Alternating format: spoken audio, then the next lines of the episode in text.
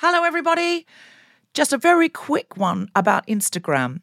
If you're on it, Meta, the parent company, is reducing the number of political posts visible to users on their feed. This is a real thing, not a hoax.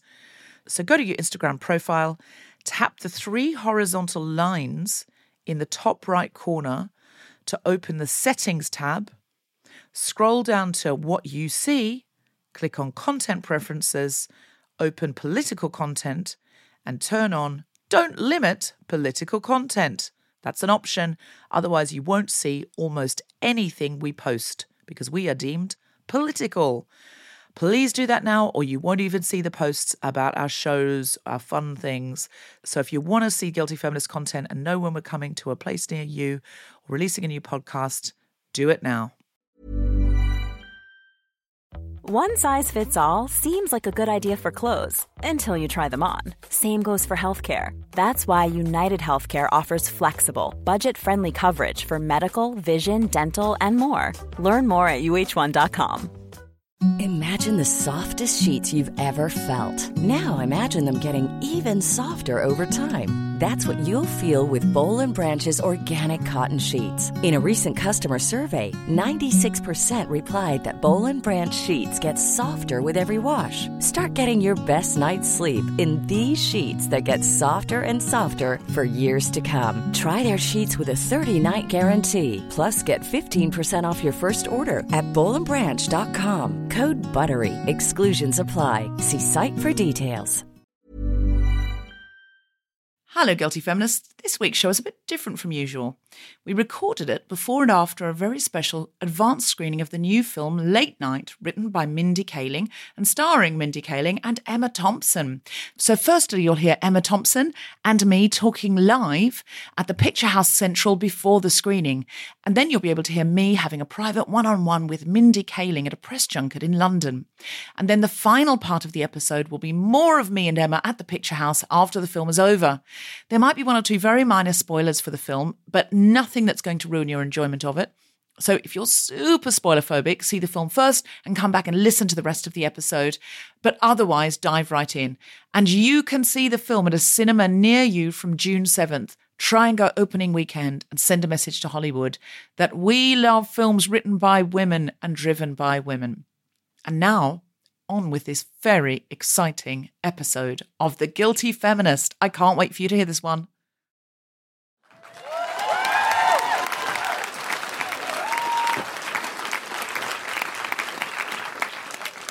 I'm a feminist, but I am more excited to introduce this woman than I would be to introduce Gloria Steinem if she were coming out to resurrect Emmeline Pankhurst and Maya Angelou live on this stage. Please welcome to the stage the incredible, the one, the only, the legendary, the national treasure, Emma Thompson! Thank you very much. yeah, she took that a bit far, I think. But anyway, I'll take it.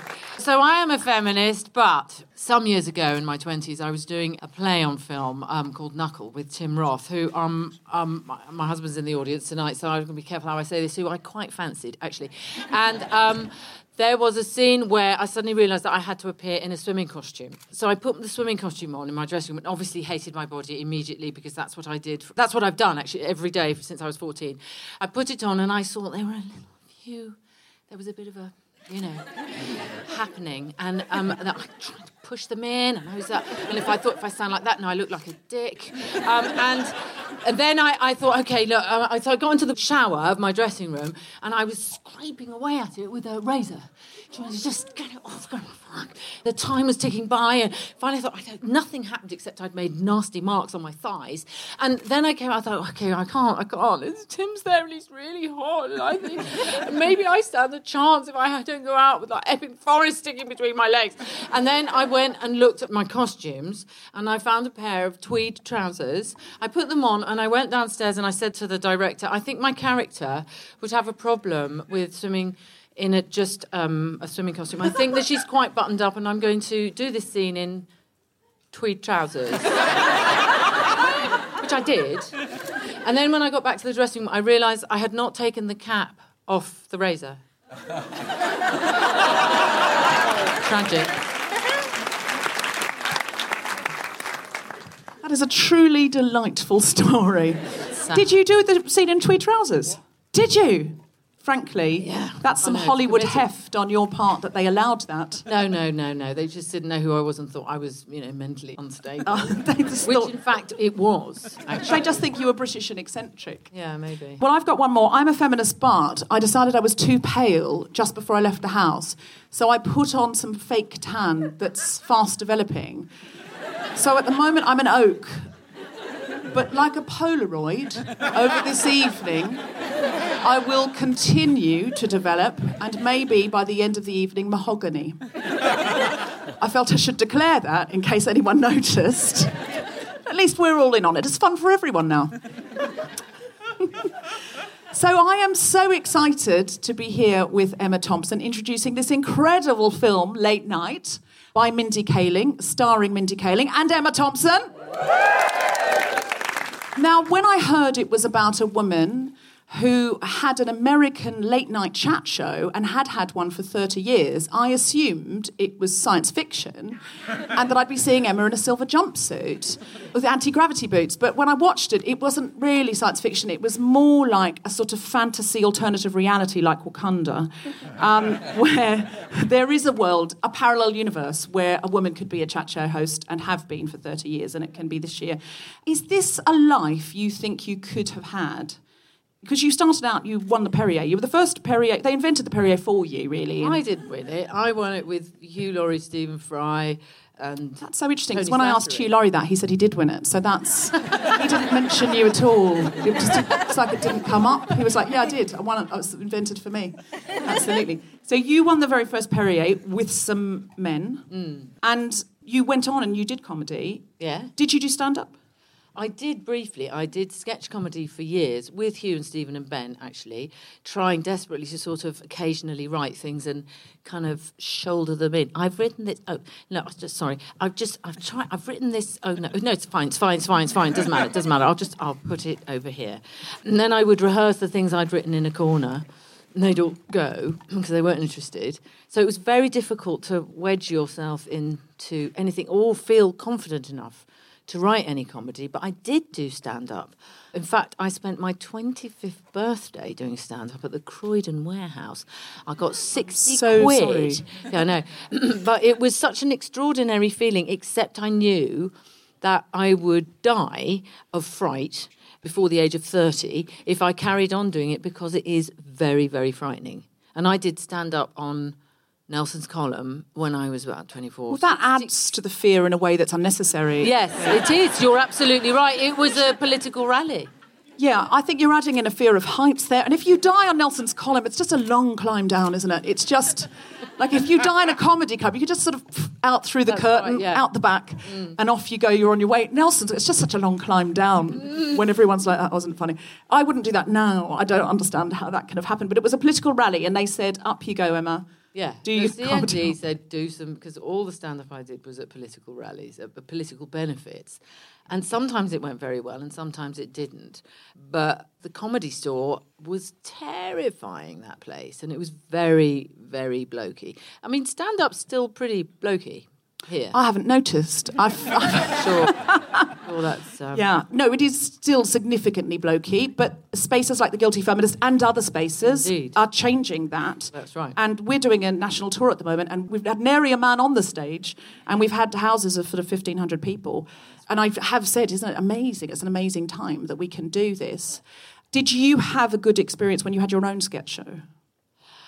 I did a sketch show in Edinburgh on stage, which was pretty good, actually. I mean, it was a bit of a struggle, but it was pretty good. And then I did an hour for Channel 4 where I wrote the script and they accepted it. And then the guy who ran Channel 4 said, I don't understand this. And of course, why would he understand it? He'd never heard a woman talking about funny stuff before. You know, I mean, it literally was like, it's like a new language. It was like a new language back then. There wasn't there wasn't much. There was Victoria Wood and there was French and Saunders, and I was doing stuff that was, of course, it was feminist because I was a feminist, but it was interpreted in the most extraordinarily Um, but everyone felt so hurt. It's man hating, they said. Anyway, this guy who ran Channel 4 said, I don't understand why this is funny. So I said, Well, I'll do it for you then. So I did the whole show for him in his office. And he laughed. He said, okay, then you can make it. But it was like that then. And then I did a six half hours, which were quite out there and they were very different and new. And the press were kind of extraordinary. Michael Palin came back from one of his long tours and he read The Independent and The Guardian.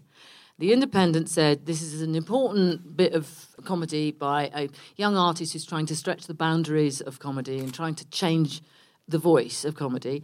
And The Guardian said, Who the fuck gave this woman money? To make this shit, they were so rude. They were, I mean, they were incredibly personal and rude. And Mike watched it and said, "I know this is extraordinary. This is a comedy show. Some of it's good, some of it's bad. It's, it's a comedy show. So it's a bit like this. It, it causes people because they go, "Well, I haven't heard this. I don't, uh, does not compute." And um, so I stopped doing comedy. And I thought, okay, so I better do drama then. I better do drama because they don't want me to be funny. That's interesting because that's the power structures at the time. Yeah. Just saying you're not welcome in this space. This Oh, is totally. not a female space. Get into that space. Having said that, I was helped by a male producer of comedy who helped women and people of colour with comedians, Humphrey Barclay, who also championed Desmond's, which was one of the first sitcoms that starred anybody of colour. So he was great. I mean, you know, there are great allies as you come up. Mm. But it's interesting about this film because everyone sort of comes out. Actually, no, let's talk about this later. Yeah. Great. Okay, so this is Late Night. It's about a late night chat show host starring Emma Thompson. It's written by Mindy Kaling and also starring Mindy Kaling. And you're going to enjoy it very much. it's a wonderful comedy, and I can't wait for you to see it. We'll see you later. See you later. We'll see you after.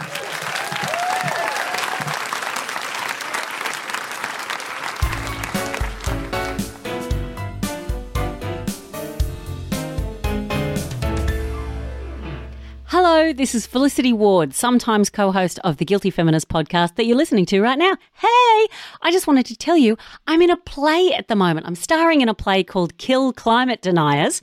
I know it's a light-hearted title. It's on at the Pleasance Theatre for all of June in London. From the 4th of June, it starts. And what we're doing is we're offering a little discount just for friends of the show. You can type in Creative 12 and you can get uh, cheaper tickets for the first week. It's selling really fast anyway. We just want to fill it up. So please go to pleasance.co.uk for those tickets, or you can go to my Instagram page and that will have the link. And it's at Felicity Ward, but you already follow me on Instagram, I'm sure. Anyway, um, you're great. I'll see you there. Love you. Bye.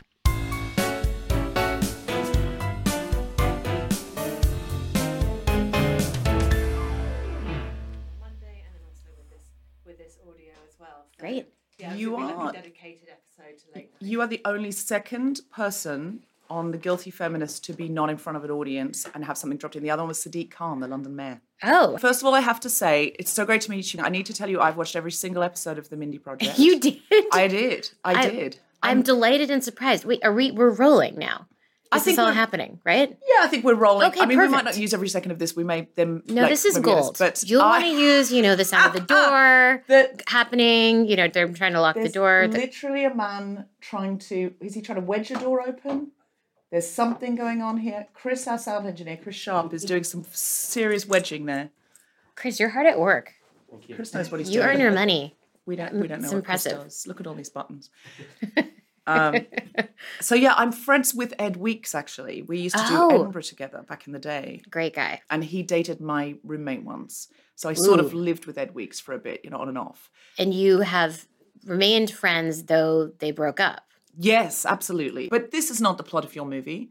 Um, no, it's a love life of one of my co-stars. That's more interesting to me. I know, I know. It's a little bit of side goss going on right there. Can I say I enjoyed late night so much, and. I found it so funny. Thank you. But I will also say that the observations of about structural violence to women in comedy was so on the money. I cried like it was terms of endearment. wow. And I saw it at a screening room in Soho at 10 a.m. on a Monday morning, just with two other people. I was sitting there. They were like looking at me like this because I was like, like this. Wow. It was just something that triggered that w- when your character was being brutalized hmm. by the system and being spoken to in certain ways and marginalized in certain ways and being treated like she wasn't funny and brutalized basically hmm. it just triggered something deep in me as a woman in comedy i didn't know i felt so traumatized So that resonated with you. You feel your experiences have it, it, it made you remember your experiences, or that felt real to you. On a cellular level Wow, I'm so happy. I mean, I'm not happy that you have those experiences, but I am happy that it's resonating because you make these movies, and it's not like there was an abundance of us or anyone else there to to remember what it was like to come up like that. So it is beyond gratifying to hear that. Though I'm, I'm of course, I'm sorry that you went through it. No, well, I was so surprised because Mm-hmm. I didn't know. I obviously I knew it. You know, I'd had some experiences, but I've also had wonderful happy times in comedy. I'm Of still course. in comedy. Mhm. The Guilty Feminist podcast is amazing to do, and I work with all these incredible women. So it was such a surprise to me that it was deep down inside of me, like deep in my vagina, I think, and it just bubbled up, and then it was just coming out of my face, Mm. and I wasn't just like tears rolling down. I was like. Yeah. And everyone was like looking at me like, nobody's dying in this movie. Why are you crying so hard? So I guess I want to ask you, like, how much of this is drawn from your experience as a woman in comedy and also a woman of color in comedy, coming up, being in writers' rooms. I'm not asking you to name names. Mhm. Well, know, the experience of being the only woman and the only minority in a writer's room was is from my life. It mm-hmm. is how it was when I worked on the American version of The Office that first year. That being said, the writers' room on that show, which was Greg Daniels, Michael Schur, BJ Novak, were not at all like the writers' scene, although they had a lot of the trappings of the writers you see in the movie.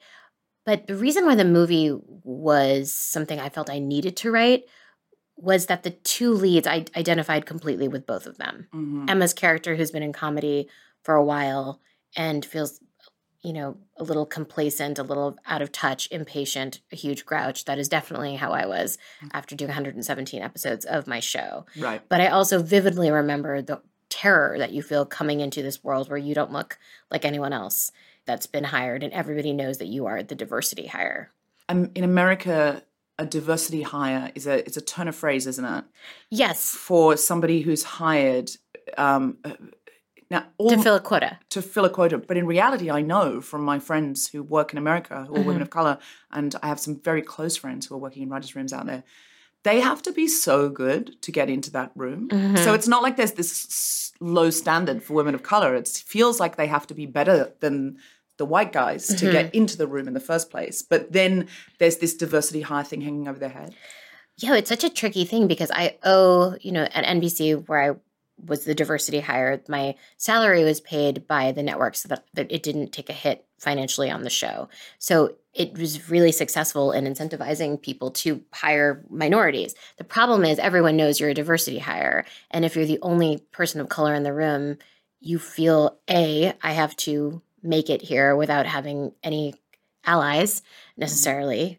And then also, I represent if I have a bad day, if one of the writers on the show has a bad day, one of the one of my white male colleagues, you don't think, okay, well that's representative of all white men and how their talents. But when you mm-hmm. do badly on a show like that, you also feel down you're you're letting down a huge group of people. So it's terrifying to be a diversity hire, especially if you're only one of them, which is for a long, long time, there would just be one minority in a room.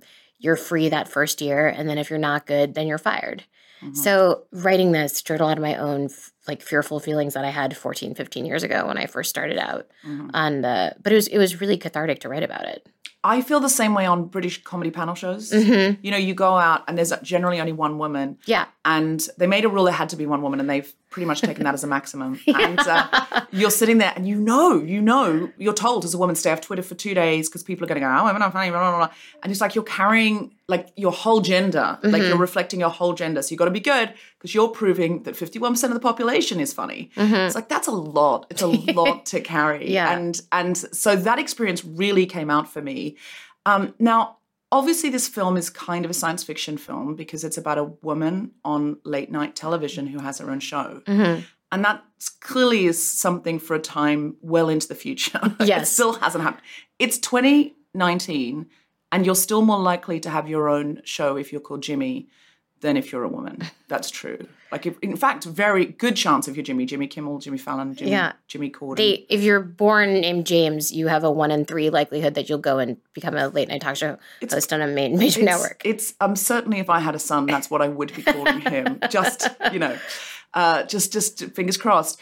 What made you imagine a world in which a woman could be a late night chat show host, and how did that kind of like inform the whole piece? Honestly, it came from the fact that it didn't seem like me, Mindy Kaling, was going to write a movie with a male lead, a 58 year old white male lead, and having this job. And then I thought, well, if I make it a woman, it's not going to be believable. And then I was thinking, well, no, Lin Manuel Miranda just played Hamilton in the biggest theater phenomenon we've ever had. I'm sure that if he can play Hamilton, we can imagine a woman playing a late night talk show host. It's a much smaller leap to make. Well, like Star Trek, though, they say Star Trek, the original series, informed a lot of the gadgets we have because the gadget makers were going, oh, how would we do that? So, similarly, I think your movie is going to inspire women being late night hosts. I hope so, man, from your lips to God's ears. Because I, I think though casting Emma, I mean, I wrote the movie for Emma. I don't think there's anyone who has left the movie, whether they like it or don't like it, who isn't like, oh, I completely buy her being oh, a late night talk show host. buy it. You and totally buy that she got the job, you know, 28 years ago, 30 years ago, and that she's been doing it for so long. And she, her whole demeanor, it seems as though, honestly, when I watched her, I was like, it felt like, did I adapt this from a, a play that she did where she played a talk show host? You just feel so at ease. And we shot this movie in 25 days. We didn't have any rehearsal. We had no money. Wow. So she just stepped into this role and and just knew who Katherine was and just did it, you know, with almost no direction. You're both so good in it. oh, And thank you. but she is so plausible as this really hard bitten. You can see she's been brutalized in her day, and, and that's built up, and she feels like that's the only way she knows how to be now. Which again, I recognize, and I think some of the emotion I was feeling when I was watching it was around the way sometimes women treat other women mm-hmm. because of the structural bias and there's Absolutely. the power structures that be. Completely. Well, I really resonate with Emma's character has this very flawed view of my success is enough that I've done enough for women. If people can mm. see me, I'm the only woman, female late night talk shows. That's enough. I don't have to do anything else. And a lot of people feel that way. And I remember when I started my show, I thought it was so insurmountable the amount mm. of work and the things that I had against me to become a lead of a sitcom on a major network. I can't do anymore. I don't, there's not enough time in the day. And of course, you know, I realized that that's incorrect. It isn't enough unless we're making, you know, providing opportunities for other women, other people of color as employers. We're, we're not really doing enough. But what's, I think, really fun about the movie is I think both characters, both Emma's character and mine, would identify as feminist but we're completely different kinds of feminists. Those are the kind of things, intersectional feminism, that is I find very interesting. They don't really sound very funny, so I haven't talked about it that much in terms of in terms of the movie, but it is a lot Our of what I thought about. eat that up. Good, good. Our so I'm listeners, they're just thinking she said intersectional feminism. This Yeah. is the greatest day ever. okay, good, Um, good, good, good. I'm talking to the right person then for my interests. Completely, completely. Are you? Please wind up. What? What? This is so fun though. Um, I wish I talked about Ed Weeks' love life for like a full third of this. I- no, you Who did not. cares about Ed? You did not. You did not. Can I just quickly ask you? Do you have an "I'm a feminist" but? So that our cold open of our podcast is "I'm a feminist but." So, for example, this is a true one. I'm a feminist, but sometimes I fantasize about famous fictitious misogynist Don Draper, and I truly believe that if I met him, I could make him whole and heal his pain. Um, do you That's have anything? fantastic. Do you have anything that you feel like is a, a paradox to your feminism? Like I'm a feminist, but I'm a feminist, but I love the movie Master and Commander: The Far Side of the Ocean. nice. which is for any self-respecting feminist it is a very strange movie it is one of my favorite movies there's no female characters i don't think there's a single person of color in that movie and i fucking love it i don't know what to say I'm telling you, I'm the same about Chariots of Fire. It's the absolute best. There's nary a woman in it, and it's all just about posh white men yeah running. my movie is about english sailors in, during pirate times russell crowe and um, jennifer Connelly's husband Yeah.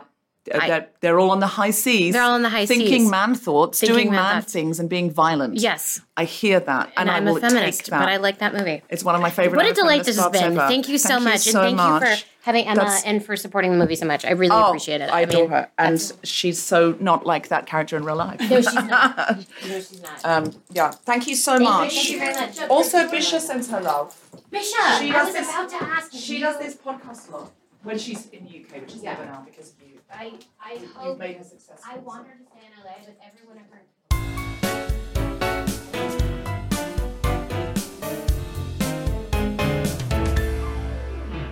Hello, Guilty Feminists. I'm phoning in from the live tour. Yes, I'm on the road. Thank you so much to everybody who's come out. The audiences have been incredible all over the country. It's been such an amazing celebration, and I'm so happy to see so many of you there.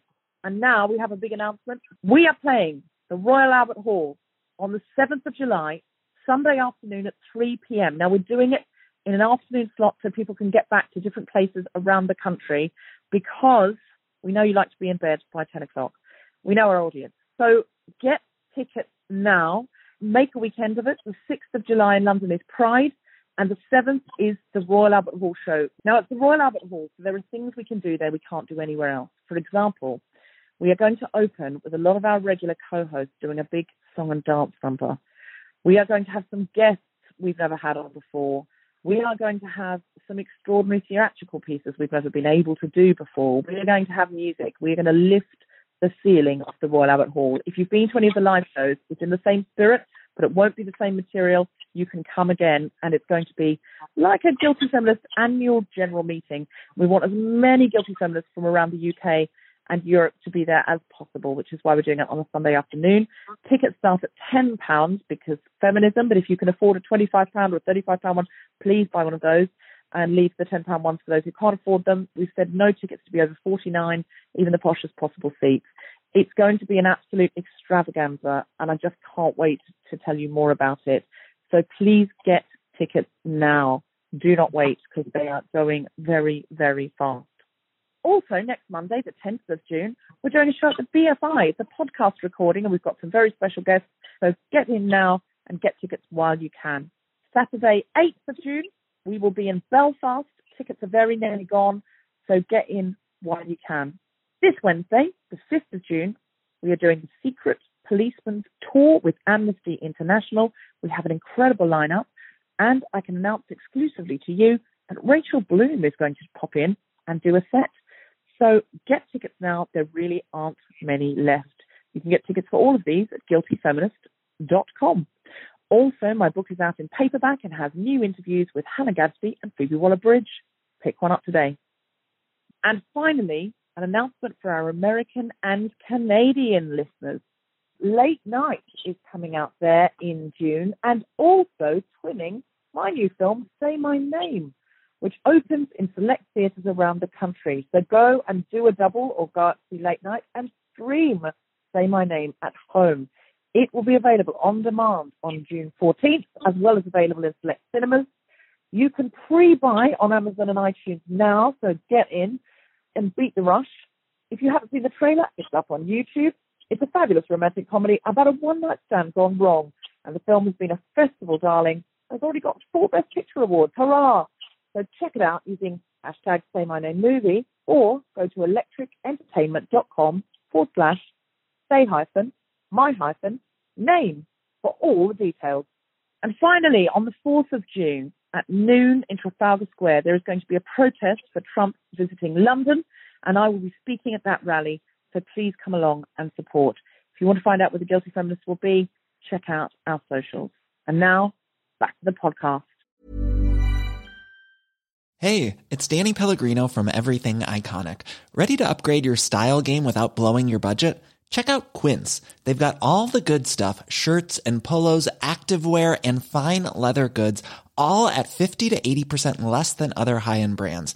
And the best part? They're all about safe, ethical, and responsible manufacturing. Get that luxury vibe without the luxury price tag. Hit up quince.com slash upgrade for free shipping and 365 day returns on your next order. That's quince.com slash upgrade.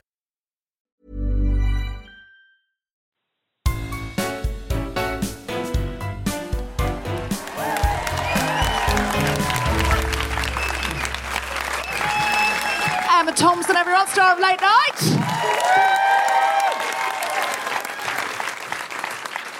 I really, really loved this film. I loved it more the second time, and I cried in more appropriate places, which was good. Uh, and I love that you've managed to humanise this character who could have been a bit of a 2D monster, and she's not. You can kind of see in her that she herself has been brutalised and has found it hard coming up, and has got to that point, which I think a lot of women of this generation in various industries feel like no one helped me and there's only one spot at the top for a woman. And if you start helping other women, first of all, they'll be suspicious of you because you're letting women in. And that's what they thought about you when you got in. And secondly, no one helped you and you can't go helping people. But you see that sort of start to crack in her relationship with Molly, who's Mindy's character. When you watch it, what kind of responses do you have having made it? Okay, like it or not, for men, the road to any job, but particularly in comedy, is like a motorway. You know, there's an awful lot of lanes, and there's lots of different kinds of vehicles, and there's bikes. There's lots of people in the motor, and there's they're all going in various directions, and there's loads and loads of very good, well signposted places to go, and lots of roads, and there's mm. just tons of choice.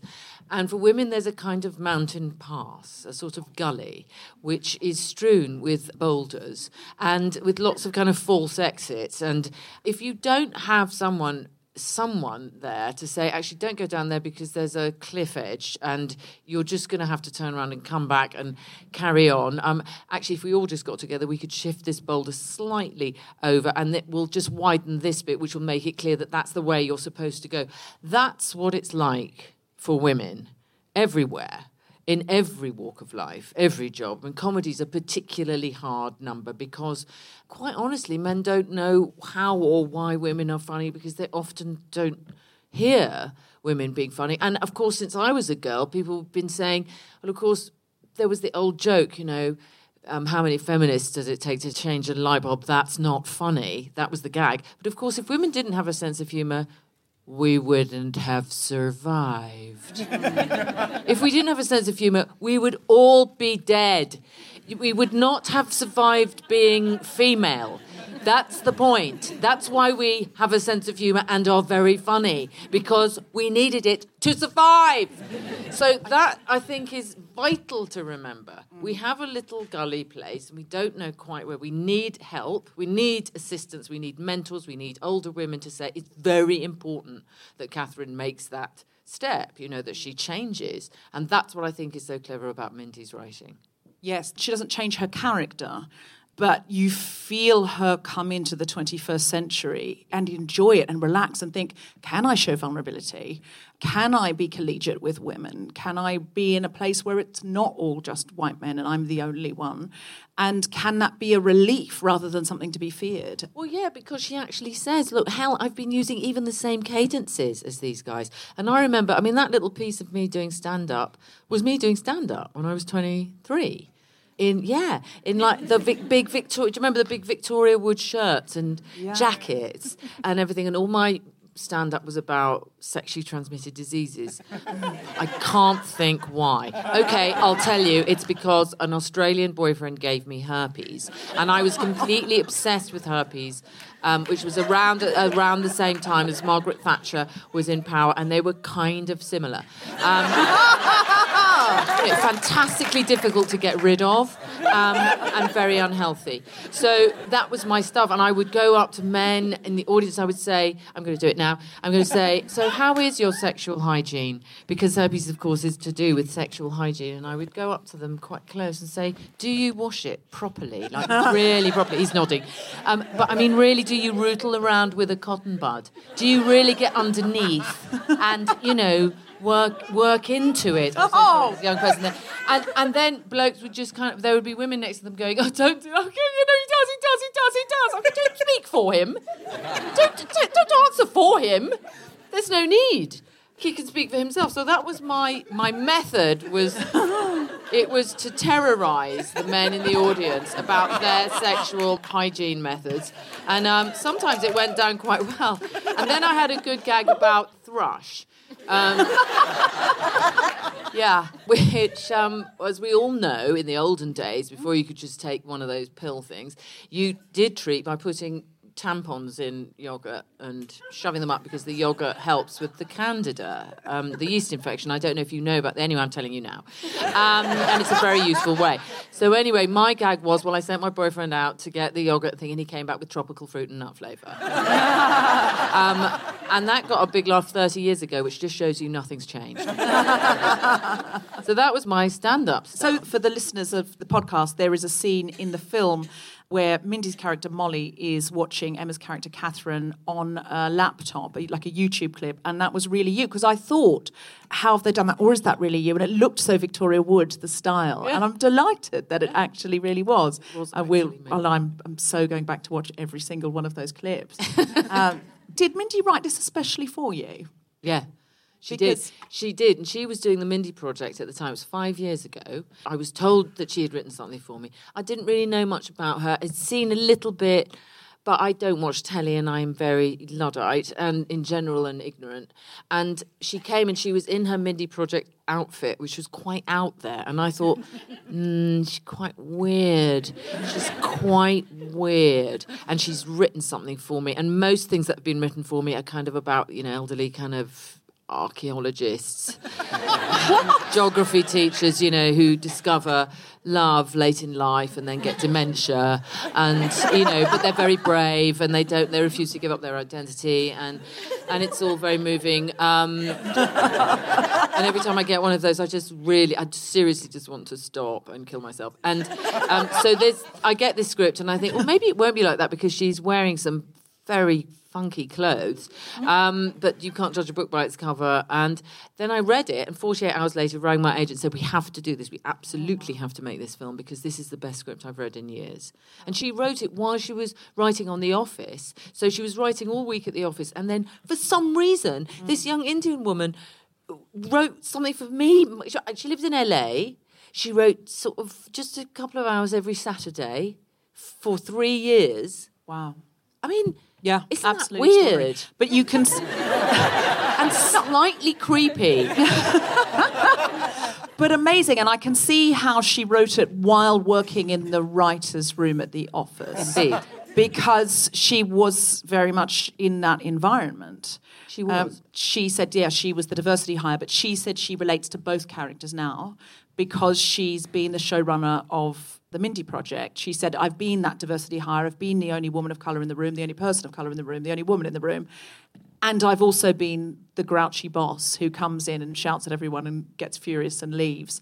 But I thought one of the interesting things about it was also the epiphanies that the entirely white male staff had about Molly's presence there as well. Because you could see at the beginning they were just inherently suspicious. And I feel a lot of men that I know now, it's like a lot of men I know have said to me something along the lines of, I'm one of the good ones. I'm Yeah. not Harvey Weinstein, which is fair, they're not. But it's like they've been holding a box of donuts the whole of their life, and they've got, but I've always offered them round. I've always offered the donuts round, and now someone's trying to take the donuts from me. And I don't know how to explain to them the donuts were never yours, they were given to you in error. Now the donuts need to be in a box on the table. If there's 12 donuts and 12 people, everyone gets one. You don't get to pick first.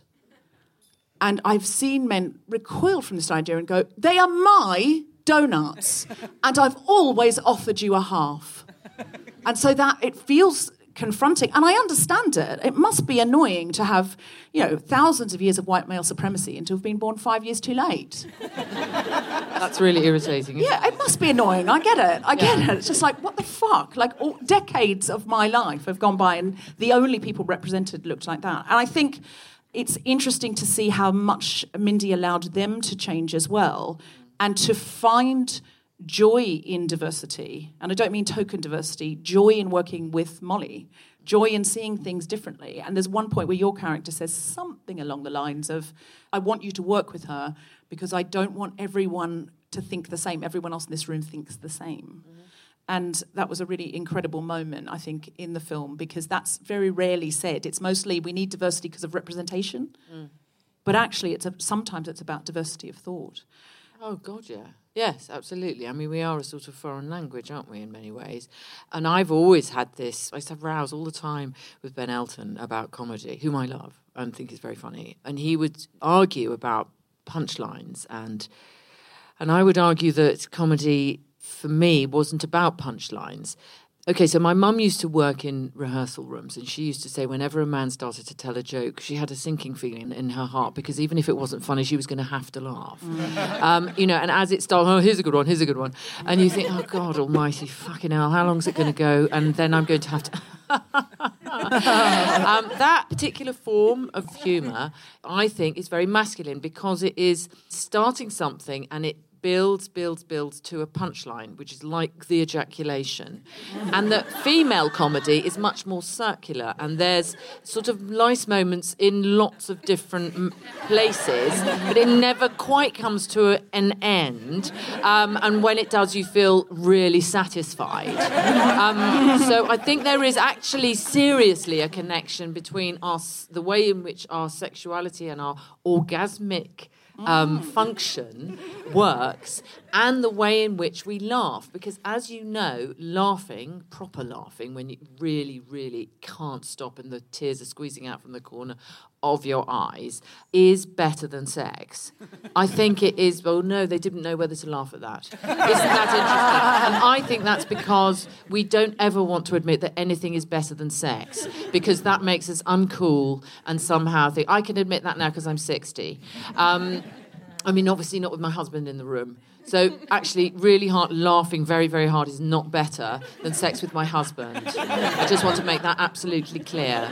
Um, but better than sex with all other people. yes, be very all other people. All other absolutely. yeah. Oh, and to that point, my character has an affair with a younger man, and I am a feminist, but if a man like him, you know, offered any kind of interest in things, um, my reaction would not be like a 60 year old man, which is, oh, just get washed and come to my room. My reaction would be, oh, no, darling, no, no, no, no, no, no, no, that's not appropriate. I'm not, no, I'm not in any condition. No, no, no, you don't, no, you don't want, no, no, no, no, please, oh, no, God, I can't even, oh. And then I start to think about it and become truly embarrassed and appalled. Now, that's not natural, is it? Surely I should be allowed to be pleased. I really should be but allowed I to be don't pleased. because I've been completely brainwashed. I think that's the structures around us. I'm a feminist, but John Lithgow, you still would. Wouldn't you? Wouldn't you? He is lovely. But I thought what was interesting about this is John Lithgow had the woman's part, because the woman's part is normally the wife. She only appears to be a bit sad and a bit distant, play a sonata, and then be publicly humiliated and say, Oh, it's all right, darling, I still love you, really. And that's all she gets to do. And this is the second film I've seen you. I saw you in one with Stanley Tucci, where it's very similarly, he just had to loll around in the background looking very miserable about your big career. And then go, oh, I love you so much from a distance. Uh, I mean, you're making a habit of it. I'm loving it. I'm absolutely loving it. And the quality of man you can get to pine about you as well. Lithgow, Tucci. That's No, I mean, really no, uh, it's- incredible. It is extraordinary, and I mean, hats off to those two who were able and willing to see good writing and support Mm. a woman. You're absolutely right. I mean, you know, now I used to say I used to have a gag who said that I'll have to exhume someone to play opposite me because I'm this age. But actually, that has changed a bit, although it is still very hard to get men to do those supporting roles. It is. It's very hard. because And- it's not their story. We're not looking No. out of their eyes. No. And I love that about this film as well. That although there are all of these guys in the writers' room and they've got lots to do and they're very funny and they're very witty, we're not looking out of their eyes. Mm. We're not empathizing with them. Mm. We don't really care what happens when they get fired. They just go off and we don't see them again, mm. which is normally what happens to women. Traditionally our- our role. Yeah, Yeah, traditionally our role. Or uh, we see, you know, somebody in the writers' room a bit marginalised or whatever, or we see how they react to Molly or how they react to Katherine, and then that's it. We don't follow them home. We don't follow home the man you have a plot line with. If you've seen the film, you'll know what I mean. Who we would normally follow home.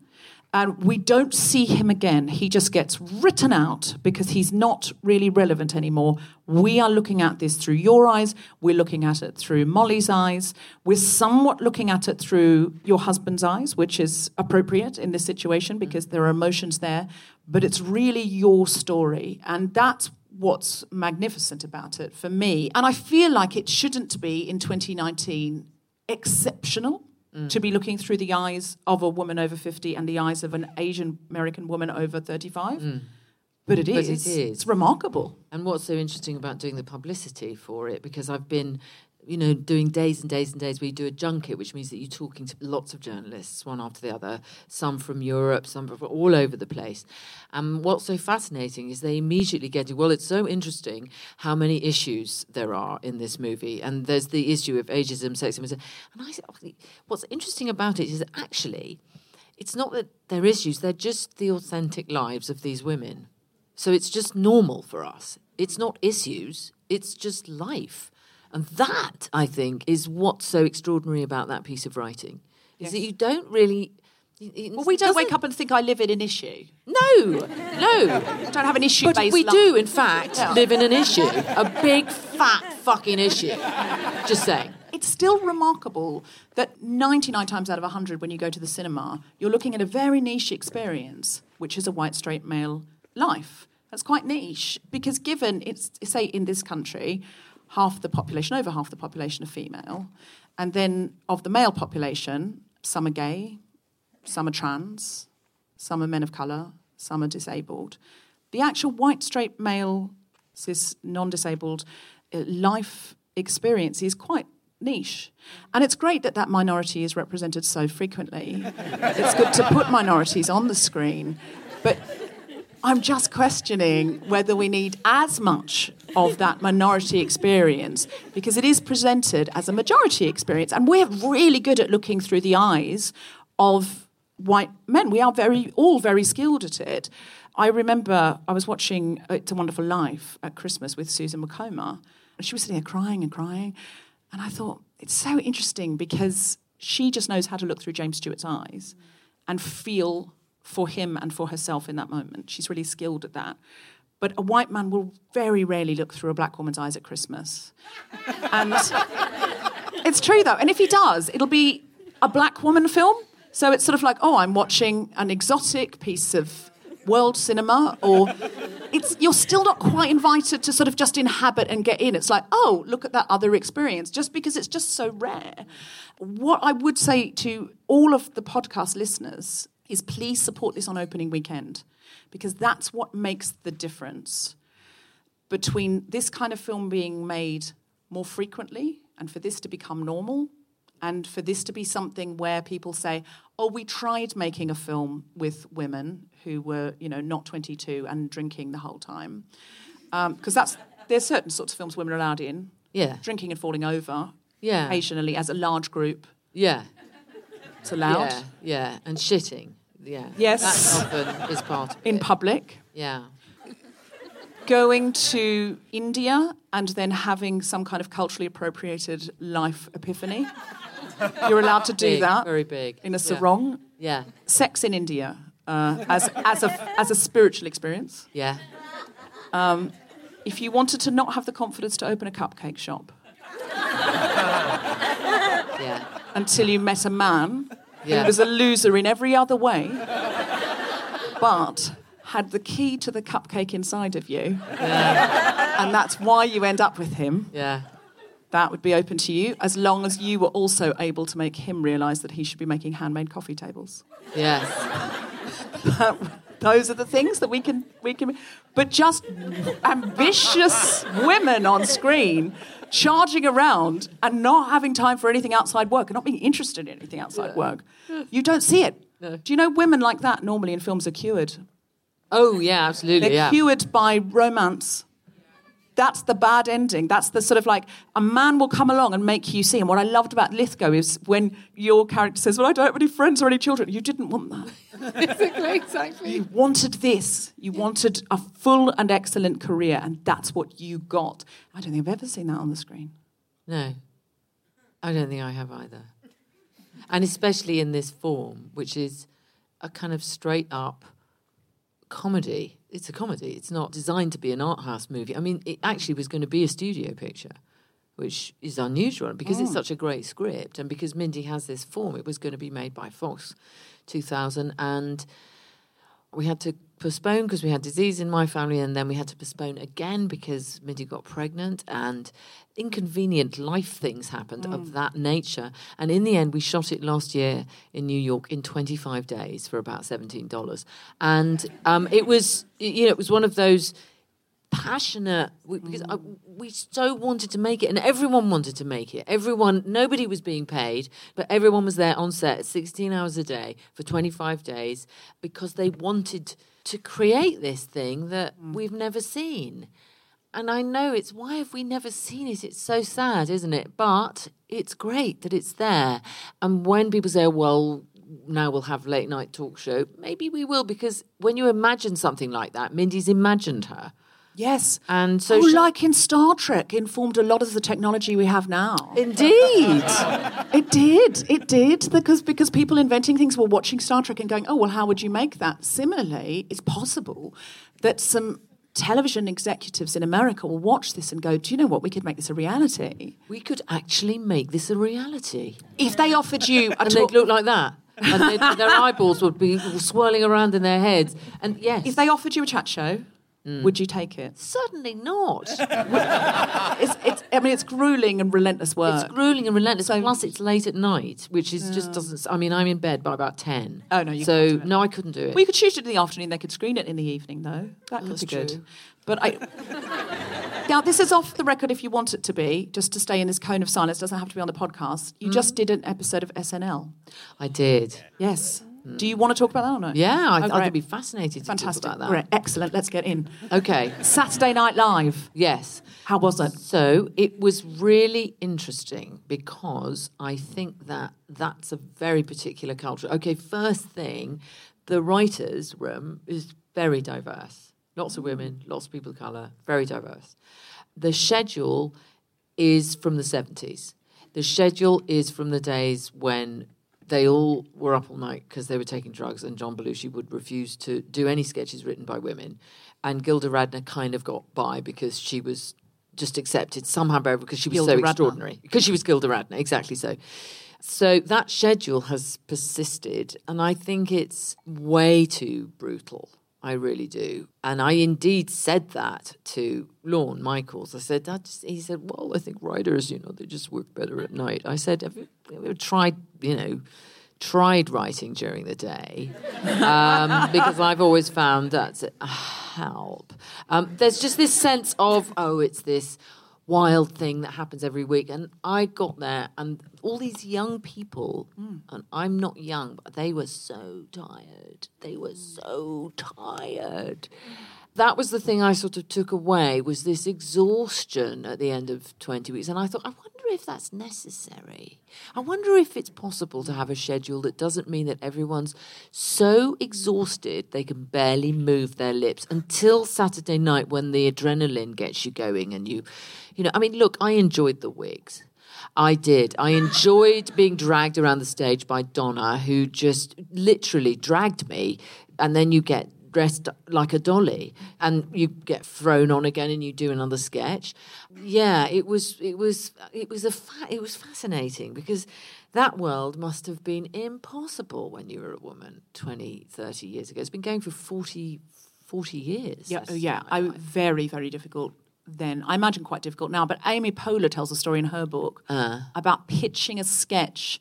They were doing a lot of spoof adverts, and she pitched a sketch that was about sanitary napkins. And all the guys in the room, we don't get it, we don't get it. And she was like, yeah, but half the population Will get it." get it. And often you have to ask who's on your judging committee. And they did it, and it was a big hit. I'm paraphrasing this. Please look in the book because this might all be wrong. But this is what I remember. And if it isn't what happened, it is what should have happened. So, same. Um, but I think often who is on your judging committee, who decides what funny is, Oh, absolutely. because well i think the guilty feminist has demonstrated it that the experience of women gathers an enormous audience of women. Sometimes male comedians ask me, they'll go, "Oh, What's your secret? But like they're pissed off. And I say, Women are thirsty. What we've not been serviced. We go to the tap and there's nothing there. Yeah. Or there's And- lots of jokes about cocks and balls. There's loads of jokes in male comedy about their genitalia. I've noticed over the years. I've noticed that.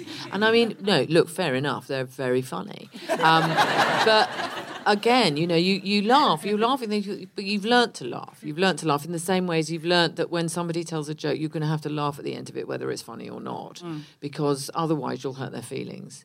I think there's definitely that. And that's partly our stuff because we can't bear to do that. It's so hard for us. And that one of the things I loved about Katherine playing her was being able to tell Reid Scott's character to shut up. And it works. And he did shut up. And I don't feel bad about it because I couldn't do that in real life. I couldn't possibly do it. I'm pathologically polite and I couldn't behave like that. It was like having a sort of strange holiday.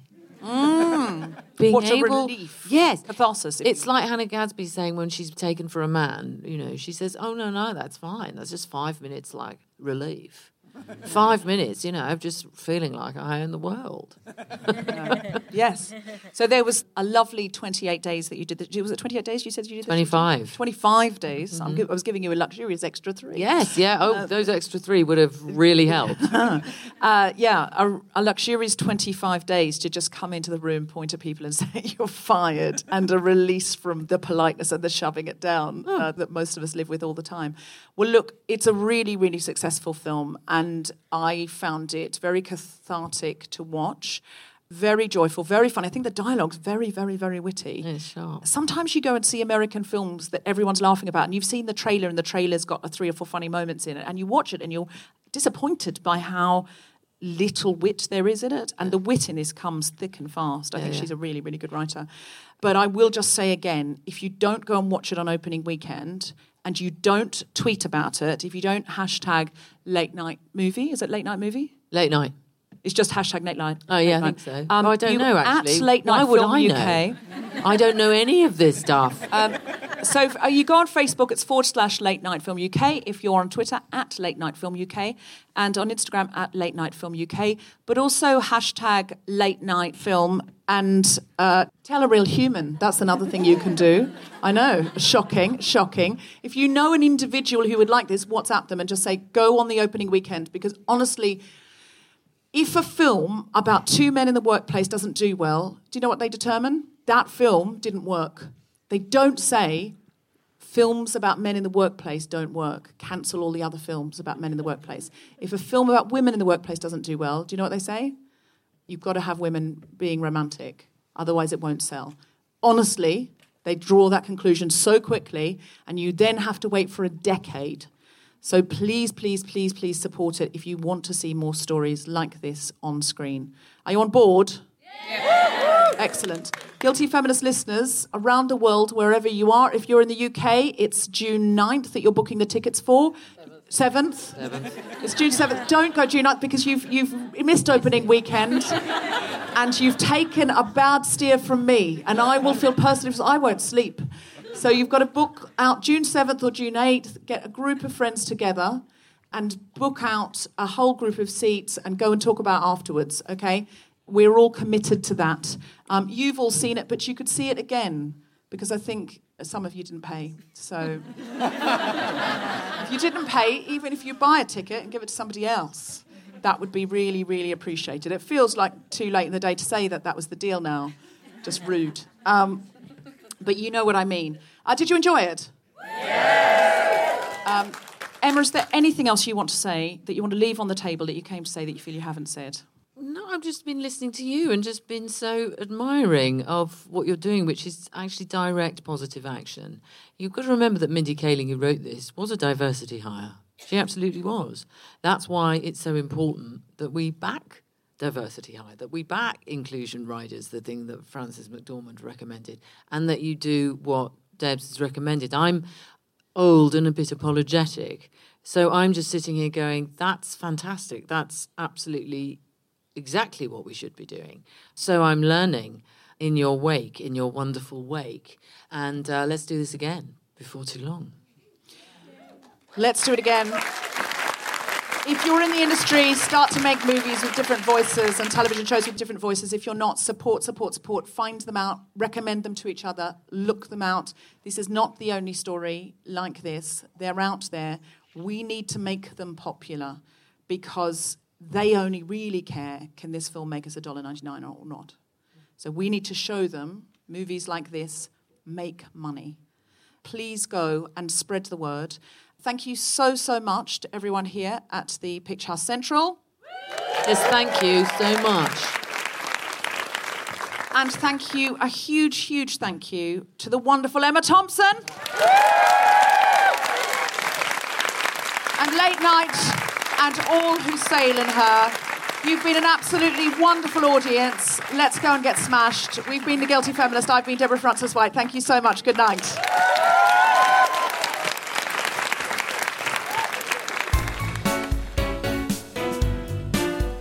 You have been listening to The Guilty Feminist with me, Deborah Frances White, guest co host Dame Emma Thompson, and our very special guest, Mindy Kaling. The recording engineer was Chris Sharp. Music was by Mark Hodge. Producer was Tom Salinsky for The Spontaneity Shop. Thanks to Victoria, Kat, and everyone at Entertainment One and Picture House Central, as well as all of you for listening. For more information about this and other episodes, visit guiltyfeminist.com. And don't forget to go and see Late Night. Hello, guilty feminists. Hello, I'm Margaret Cabourn-Smith. I'm Jessica Fostekew. You know us off this podcast Yay! you're in the middle of listening to. Yay! We are here because we want to tell you about a play that we're both in called Brexit. Don't be put off by the name. No, it's nothing Um, like the real Brexit. No, it's actually really good. It knows what it is It lasts an hour and 15 minutes. rather than a lifetime. Lifetime Essentially. of hell. Um, it's very sort of clever and funny, and it's quite feminist, isn't it? In the sense that we're both very we're um, High very status. high status yeah. women in it. Neither of us are in bikinis. No, I've point. got. I've been allowed a suit for it, and Yes. um, a long time ago. Trouser suit. Trouser suit. Yeah, you as one as well. yeah. So I've There are no skirts Yeah, in is it? It's more guilty than feminists to say feel quite sexy in a trouser suit. no, um, I no, it's just that we're not used to having any power no, at we're all. not used to so having any exciting. power as comedians and actors. A long time ago, I did a law degree, and I've had friends from university see the press pictures for this play and say the road not taken. And um, Of course, you could have been In a way, there. I'm basically this is as close. As being in this play is as close as I'll ever get to making my mum happy with my career. So please come and watch it. Please come and support us. It's brilliant, funny, clever, clever play. And there's a special offer for Guilty Feminist listeners. All tickets are only £15 with the offer code BREXIT15. Yeah, go to kingsheadtheatre.com for tickets and we will buy you drinks afterwards. That's a bit much. That won't happen. Not guaranteed. No, not guaranteed.